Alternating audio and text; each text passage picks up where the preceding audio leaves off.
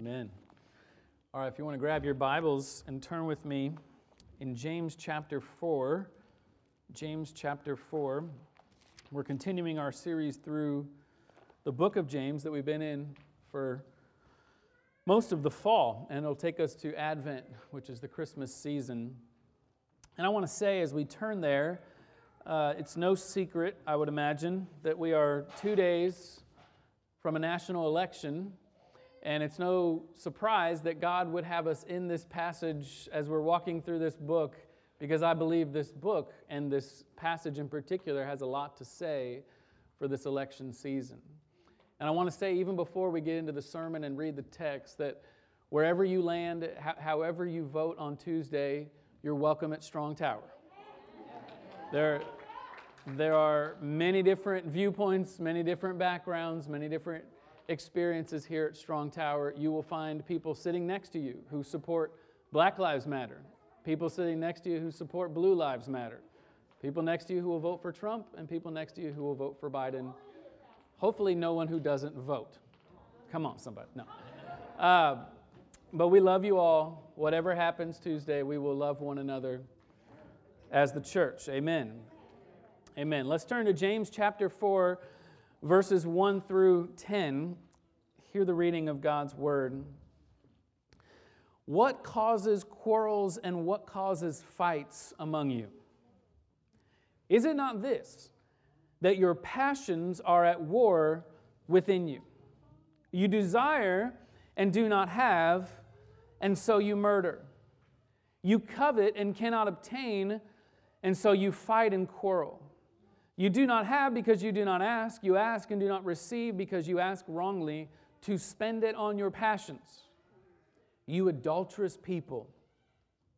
Do you not know that friendship with the world is enmity with God? Therefore, whoever wishes to be a friend of the world makes himself an enemy of God. Or do you suppose it is to no purpose that the scripture says he yearns jealously over the spirit that has been made to dwell in us? But he gives more grace. Therefore, it says, God opposes the proud, but gives grace to the humble. Submit yourselves, therefore, to God. Resist the devil, and he will flee from you. Draw near to God, and he will draw near to you. Cleanse your hands, you sinners, and purify your hearts, you double minded. Be wretched and mourn and weep. Let your laughter be turned to mourning, and your joy to gloom. Humble yourselves before the Lord, and he will exalt you. Amen. Amen. I want to tag this text hope for hostility. Hope for hostility. Let's pray before we dive in. Father, we again are grateful for your word. We ask as we look to your word for the next few moments that your Holy Spirit would speak to us. Do the work that we cannot do. We cannot change our hearts, we cannot change the hearts of others. It's only you that can do that. And so, God, we pray your word would be put to work and that it would not return void, but that you would make us more and more into the image of Christ. We pray in Jesus' name. Amen. Amen. Well, the Rumble in the Jungle might be the most famous boxing fight in recent history. And if you're not familiar with the Rumble in the Jungle, it was in 1974. It was George Foreman who was the undefeated heavyweight champion of the world, and he was fighting against Muhammad Ali, who was the previous heavyweight champion. And it began kind of slow. It, it had this high anticipation, but it, it began as a slow fight. And Muhammad Ali was, was well known for his words, but also his strategy. He had an incredible strategy and it was a very uh, strategic fighter in, in all that he did. And, and he had going into this fight a strategy that you might call risky. The strategy was to allow George Foreman to get him up on the ropes all throughout the beginning of the fight. He wanted to let him get him up on the ropes and just let him go to town with body shots, punching him in the gut over and over because he wanted to get Foreman tired. He wanted to wear him out by letting him beat on him. Now, it sounds risky because it doesn't sound comfortable, right? But he did it, and after about eight rounds, I mean, he's just going to town at his gut and and, you know, Ali, he's standing back just mocking him. Hit harder, George. Hit harder, George. I thought you were bad. And so he hit harder and he hit harder and he got more tired. In the eighth round, Ali took his opportunity and knocked him out. He was so exhausted he had nothing left. And afterwards, you know, you hear the, the Louisville lip is the king of the ring again. But there's some fights, and this is one of them, that you, you, uh, you, you lose them before you begin. There's some fights before you even step into the ring, it's, it's lost because you didn't have the right strategy. You ever been in a fight or an argument or a conflict where you realized at some point in the conflict, I don't know why I'm doing this? I don't know why I'm even fighting. I don't know what's even going on. I mean, I'm sure George Foreman, in, in the middle of that fight somewhere, asked himself, Why am I doing this? And it's not just when you realize you're losing, right? Sometimes you're, you're in a fight and you realize you're winning and you shouldn't have been fighting in the first place. You shouldn't have been having that fight with your spouse. You shouldn't have been having that fight with your coworker, your kid, your neighbor, your church friend, what, whatever it was. You shouldn't have gotten into the comments section on Facebook. I mean, that ever happened to you? You're like, why am I doing this? But then you keep fighting, and there's conflict, and there's bickering, and there's quarreling, and next thing you know, it gets really bad. See, there are so many, I mean, even in the church, let's, listen, even in the church, there's fights. I know some of you that might be a shock because you're new to church. Stick around. But why? I mean, why do these kinds of fights happen? I mean, like I said, we're, we're two days away from a national election, and, and it's probably the most divided the church has been in a very long time. I mean, polls and research talk about that all the time, and you know, how much can you trust that? I don't know, but I feel it. It feels divided. It feels divided. The, the way we talk, the way we interact. I mean, friendships are strained. Family members won't talk to each other. Church members have decided I'm not coming back for a couple months because I can't deal with being around people. I mean, it's tense, it's heavy. But why? Why all the conflict? Why, why all the quarreling, as James says? That's what I want to ask today. So, as we continue this series in the letter of James, we've been calling the series A Faith That Works. And James has been talking to a group of people that are spread out throughout the Mediterranean. And it's a very diverse group of people, right? You've got Jews and Gentiles, rich and old, slaves and free, men and women, all the different diversity aspects that you could have. James is writing to all these people. And anytime you get that kind of diversity in a group, there's conflict. I hear people all the time ask me, you know, how, how does our church pursue diversity and what, what are the things we can do? I try to warn people be careful what you ask for. More diversity means more conflict. More diversity of thought, more conflict, more diversity of ethnicity, more conflict, more diversity of economics, more conflict. It just it breeds that. It brings it out of us. And so why? James helps us understand not only why, but hope for that conflict. And so, if you're taking notes this morning, the first point I want to talk about is the cause of conflict. The cause of conflict. Look at verse 1 and what James says. He asks it straight up. He says, What causes quarrels and what causes fights among you? Is it not this, that your passions are at war within you? You desire and do not have, so you murder. You covet and cannot obtain, so you fight and quarrel.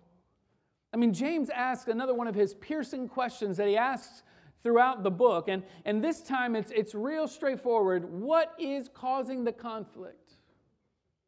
And he gives one word passions. Passions. In the original language here, the Greek word, it's hedone. It sounds strange, maybe, but you've heard of the word hedonism before, possibly. It comes from that same root. It's, it's this idea of the pleasure of the senses. So you have a, a deep desire, a feeling, an experience, a craving for something, and then someone blocks it. You have plans, and then someone crushes your plans, and so then what do you do? You crush them. Because anybody that stands in your way, you're going to go to war with them to make sure they don't stop you getting what you want to get. Because there's already a war within you. In other words, what James is saying is the conflict that's happening out here is a representation of the conflict that's happening in here. He says there's already a war happening inside of your soul, and that's why there's a war outside. He goes on in verse 2, he says, You do not have because you do not ask. You ask and do not receive because you ask wrongly, to spend it on your passions. In other words, he's saying your whole approach to life is essentially secular. He says it's prayerless. You don't, you don't even go to God. You, you don't ask God for the things that you need. You don't talk to God about your struggles. You don't talk to God about what you're going through. You just try to get it. You just try to make it happen. And let me tell you, prayerlessness is one of the greatest signs of worldliness. That you've given yourself over to the world because there is no prayer in your life. And then he says, even when you do pray, you pray and try to spend it on your own passions because all you care about is me, myself, and I. I mean, this is, this is a heavy word. What, what he's saying is this he's saying, this passion for myself, this, this passion, this undying desire for my own uh, desires and passions is the cause of the conflict. In other words, our hostility shows our idolatry our hostility shows our idolatry. One of the clearest examples of this in the Old Testament is with King Saul. If you're not familiar with King Saul's uh, story in the Old Testament, he was the first king of Israel, and right after him comes David. Right? And there's this in between time where God anoints David to be the next king of Israel, but Saul is still king. And so he'd already sent Samuel to go anoint David. And, and then after David's anointed, he goes to fight the famous battle with Goliath. And even if you never read the Bible, you know about David and Goliath. I mean, he's like the OG underdog. He, the story is epic. It, it's the most famous victory in all of Israel's history. It's, it's the most famous fight that they would win against this giant Goliath. And so you would imagine David comes back from that battle that everyone would be excited, and they were, right? All of Israel is gathered around to welcome in these war heroes, and they start to sing.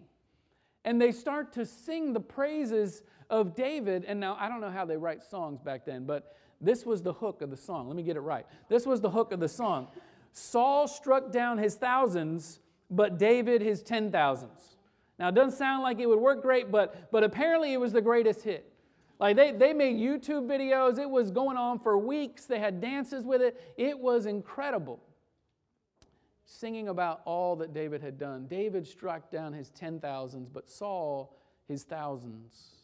And when Saul hears the song on the radio, he's filled with rage. Filled with rage. I mean, he, he looks at David and he sees this little shepherd boy how could they sing his praises? Look at me, I'm so great, I'm their king. And so David comes over to the king's palace the next day, and Saul sees him, and he's full of envy, and his envy turns into hostility. And you can just, you can hear it in the way he talks, you can see it in the way he's described. There's just rage that comes upon Saul. And as he looks at David and he begins to fill with rage, he walks over to the corner, he grabs a spear and throws it at David, tries to kill him. He misses, and David goes on to be king. But ask yourself this question How do you go from a song to a spear? How do you go from a Facebook comment to hatred? How do you go from a disagreement about what happened to I want to take your life? Idolatry. Idolatry. That's how it happens. In other words, it, his, his, idolatry was fueling his hostility. And it's the same with us. There's this idolatry in our heart that wants to make something into a God, something greater and more ultimate than it's supposed to be. And it shows in all kinds of ways. It shows in, in first in, in our comparisons. Right? How often do we measure ourselves by other people? I mean, it could be anything. It can be the way they look, it can be the, the job they have, the status they have, the, the house they live in, the marriage they have that you wish you had, whatever it is, you're, you're measuring yourself by that other person wishing that you could have what they have, and there's this deep shame. Who am I? What, why, am I why am I such a failure? Why, why can't I have what they have? Why, why can't I do what they do? And there's this inner war, this inner turmoil that happens that James is describing. He says, It's your passion to have their, their life that starts this battle within you. Have you ever heard the phrase, comparison is the thief of joy? It's because you can't possibly live your life wishing you had what they had and still have joy. And so we compare. The second one is this the second is criticism. Idolatry shows in our criticism, and this, this one hits me hard. I mean, what are you critical of? Many of us have such a deep critical spirit that when the idolatrous person reflects on the blessings of others, we can't help but criticize them. Right? In, in order to make sense of how they have something that I don't have, I have to tear them down right? The only way it makes sense that they have the life that I wish I could have is that something must be wrong with them. And so I have to criticize them, speak ill of them, gossip about them, criticize and tear down. We're the hardworking ones. We're the right ones. We're the good ones. We're the logical ones. And so we criticize because we wish what they had. I mean, ask yourself who, who do you criticize? I would almost guarantee something about them is what you wish you had. And the last one is complaining. Idolatry shows itself in complaining. See, criticism is angry that they have it, but complaining is angry that we don't. Idolatry, and this, this is such a lie in idolatry, idolatry is blind to the, the goodness that we already have. See, I'll, I'll, criticize somebody else because of what they have and what I wish I had, but then I start complaining because I look around my life and all I can see is the bad. I can't see the good because I'm so focused on what that person has.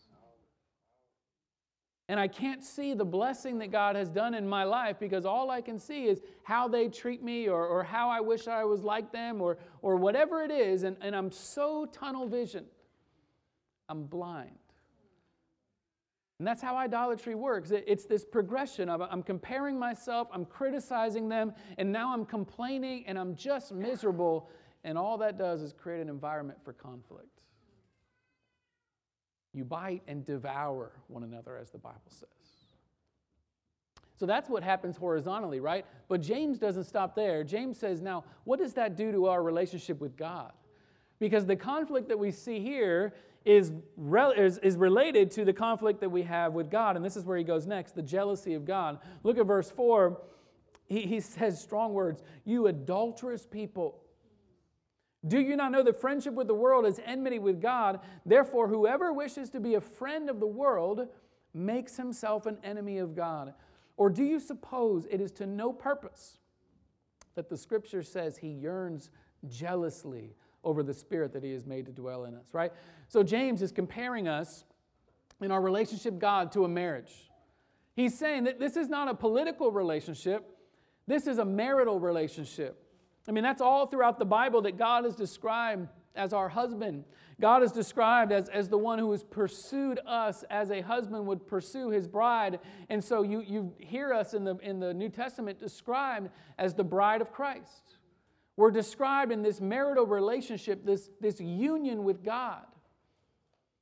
And so, like any good husband who loves his bride, God desires an exclusive relationship. God desires all of our heart. And, and so he's saying when, when we get into bed with the world, its values, its priorities, its gods, its desires, we make our, our marriage vows void. We break the vows that we take to God. And so he calls it what it is. He says idolatry is adultery. And then he says this this is fascinating to me. James says God yearns with jealousy. This is, this is somewhat of a mystery here. What, what's the difference between sinful jealousy and godly jealousy? Right? Sinful jealousy is all about you. Sinful jealousy is about your ego, your pride, your advancement. And, and what happens is love replaces, or, or love is replaced with selfish anger. It's all about me. I'm angry because of what that person has done and how they've harmed me. But godly jealousy, listen here, godly jealousy is selfless, angry love. I love how Tim Keller describes it. He says, Godly jealousy is love fighting extinction. Sinful jealousy is love gone extinct.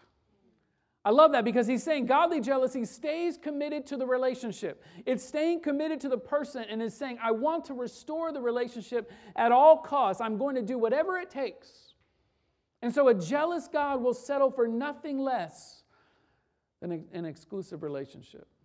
He says, I want all of you. God is saying, I'm jealous for your whole heart. I'm jealous for all of your life, all of your mind, all of your strength. I want all of you.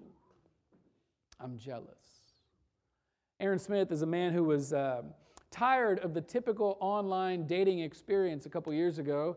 And uh, like many single people, he's trying to figure out other options as he's working with these different dating apps. And he decides to come up with his own dating app.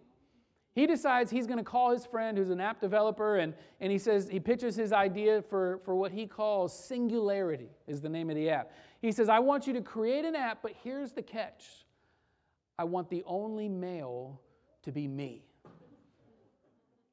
That's right. He said, I want the only male on the entire app to be me. So there can't be any other males who join, only females can join this dating app. And what they'll do is every time they swipe through, they'll just see pictures of me. pictures of Aaron at the beach, pictures of Aaron with his family, pictures of Aaron with his dog, just pictures of Aaron. And this is what he says as, as he was being interviewed about his app. He said, Singularity saves you countless hours of swiping by just matching you with me. The goal is to have zero competition. Zero competition. Now, for him, that might be a little bit egotistical. But when you're God, God's goal for his relationship with us is zero competition. God's relational goal with us is to say, I want all of you. I want there to be no other options because I want your affection. And friends, many of us have fallen into friendship with the world rather than an exclusive love for God. We've swiped left on God and given our hearts over to our political priorities. We've given our hearts over to our pursuit of success. We've given our hearts over to so many other things. We've said, I want God and I want these things. And listen, you can tell your political priorities have, have your heart when it runs your emotional life. When, when your, your hope is towards your candidate and your wrath is towards the other candidate. You can tell that it has your affections when, when it runs your highs and lows, and everything in your life is about what's happening in the news. And listen, I'm not saying we shouldn't engage in fact, I'm saying you should engage. I want us as a church, as, as the church of Jesus, with the good news of the gospel and truth, to speak truth to power, to speak truth in society, to be a part of change in our community. But listen to me don't give it your heart. Don't give it your heart. James is saying, don't get in bed with the world. Because what happens is the moment you give it your heart, there's, there's this giving yourself over where now the new king of your life, the new Lord of your conscience, is no longer God. And what he says is kind of scary God is jealous. He's jealous. And this jealous heart of God is filled with angry love for us. I mean, this is a hard truth, but, but here, here's what, what he's saying. And, and I would describe it this way as this kind of um, this, this spectrum that you have. You see, on, on one side, you have conservative Christians who want to emphasize that if you don't do the right thing, God will be angry and you'll be judged.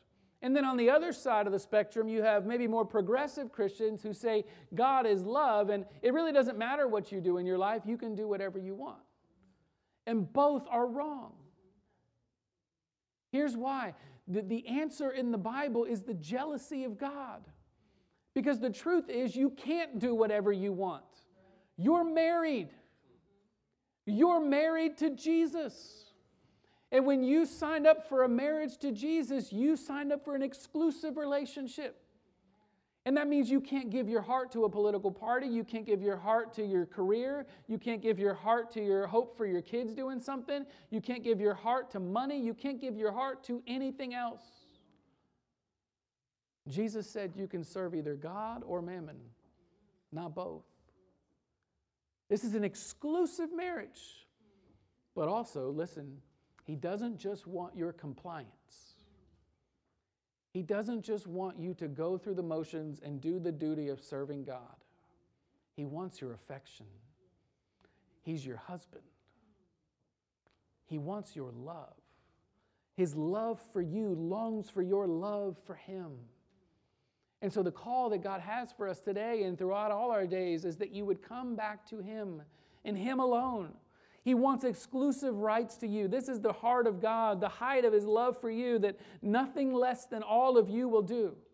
Jesus said it this way You shall love the Lord your God with all your heart, with all your mind, with all your strength, all. Right?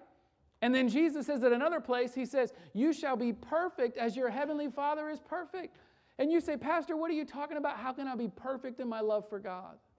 I've given my heart over to so many other things. You're right.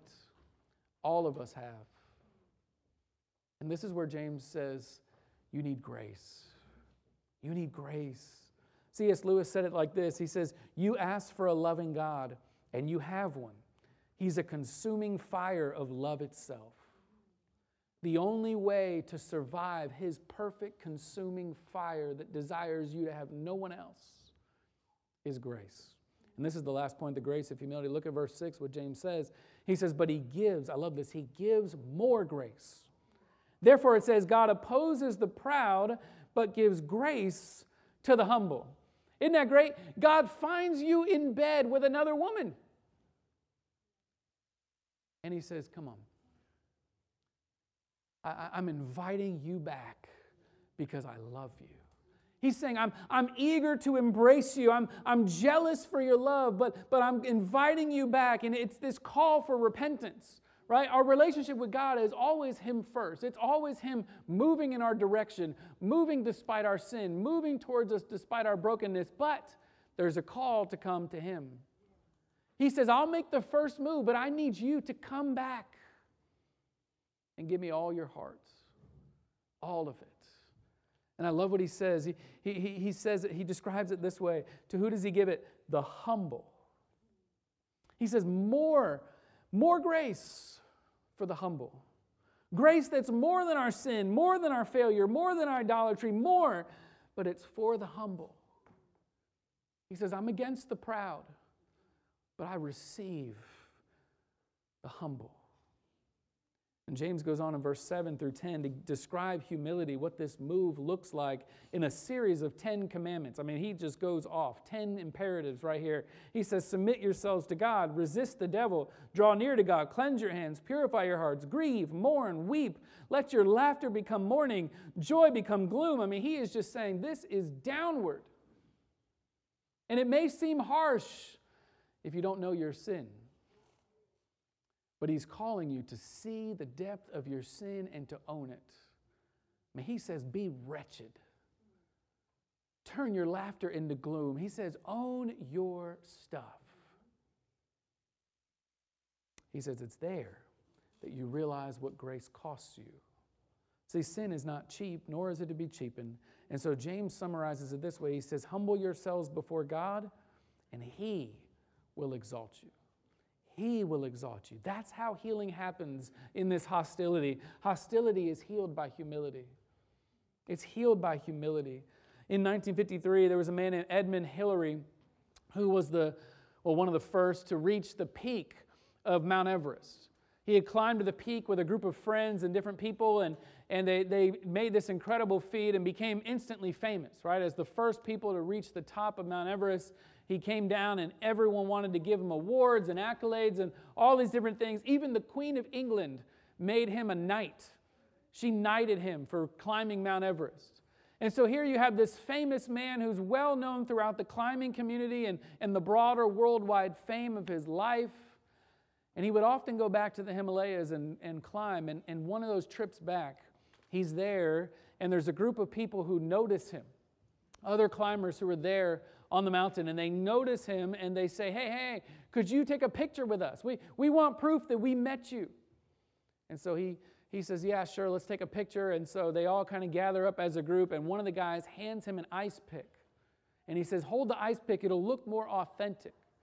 So he's holding the ice pick in the picture somebody walks by, another climber in a different group, and he says to this world famous climber, he says, Hey, you're holding the ice pick wrong. This is how you hold it. And everybody in the group immediately turns towards him and they're shocked. It's awkward. They don't know how is he going to respond? Don't they know who this guy is? And he just calmly moves his hand and he shouts back, Thank you. Thank you. I mean, this man who, who had re- literally reached the peak, the peak of all that people could imagine they could do, he climbed Mount Everest. He's this world famous guy. And in this moment, rather than exalt himself, rather than tell him, You don't know who you are, how dare you tell me what to do or how to, t- how to do something about climbing, he just says, Thank you. He lowers himself. It's humility's direction.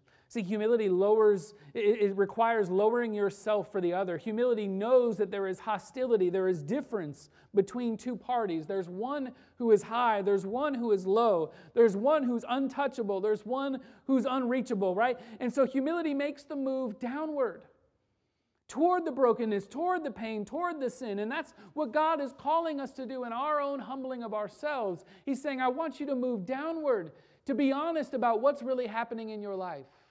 I want you to move downward towards the sin, not to ignore it, but to say, That's who I really am. To own the failure, to grieve the reality of your rebellion, to weep over your wandering heart, to humble ourselves and be honest with what's going on in our life. But listen, here's the miracle of the gospel. In God's show of humility, He doesn't move towards His sin, He moves towards ours. He heals the hostility between us by humbling himself for us. He chooses to chase us down in jealousy, in angry love. He refuses to give up on the relationship. And like a husband in pursuit of his adulterous wife, he comes after us. He chases us down in the darkness of our adultery. He chases us down in the battle of our bitterness. He chases us down in the shame of our story. And he declares, You are my beloved. You are the one worthy of everything I can give, and so I will give all of it to have you. I mean, how can a faithful God remain faithful to an unfaithful spouse? He takes the cost. He dies to preserve the marriage. He dies. This is the mystery of the gospel of what's happening as Jesus hangs on the cross that God is pouring out his wrath on his own son. He's taking the cost himself. He's pouring out his wrath for your sin, for my sin, for all of our rebellion throughout eternity. He's getting it himself. And in that moment, for the first time in all history, Jesus feels the face of his Father turn away. And Jesus cries out, My God, my God, why have you forsaken me? And the Father forsakes the Son so that he could be faithful to us. He forsakes the Son so that he can pursue his adulterous church, so that he can love us in the midst of our idolatry, because he makes us right in his Son. He makes us right in the perfect love of his Son for his Father. And so, the gracious humility of God to take our punishment, to take our wrath, so that he could love us as our husband. His humble love for us is how he calls us to love him and to love others. Do you need to humble yourself today? As we close and, and the worship band's going to come, I just want to ask you, as you examine your own heart, as James says, humble yourselves before God, that He might exalt you. That's what it means to be a Christian. We're about to take communion in just a few moments, and, and uh, communion is that reminder. Communion is the reminder to humble yourselves at the table before Him. And so I want to invite us to do that this morning as we close in prayer and we move towards the table. How, how do you need to humble yourself in light of the humble God who pursued you, who loved you, who died for you? Let's pray. Father, we are so amazed at such grace, such humility, in a God who's so highly exalted, in a God who doesn't deserve to endure our unfaithful love. And yet you choose that. You choose to love us. You choose to take the cost. As we, your adulterous people, cry out for mercy and forgiveness, we ask that you would change us. Give us new hearts that are not full of selfish desire and selfish ambition, as James says here, that you would take away the hostility in our own hearts that longs for things other than you, and give us a heart that's after you and you alone. Give us a heart that pursues you. Because, Lord, that's the only healing that will heal our church and heal our community, is if we deal with our idolatry. Lord, we pray you would do it by your grace for your glory. In Jesus' name, amen.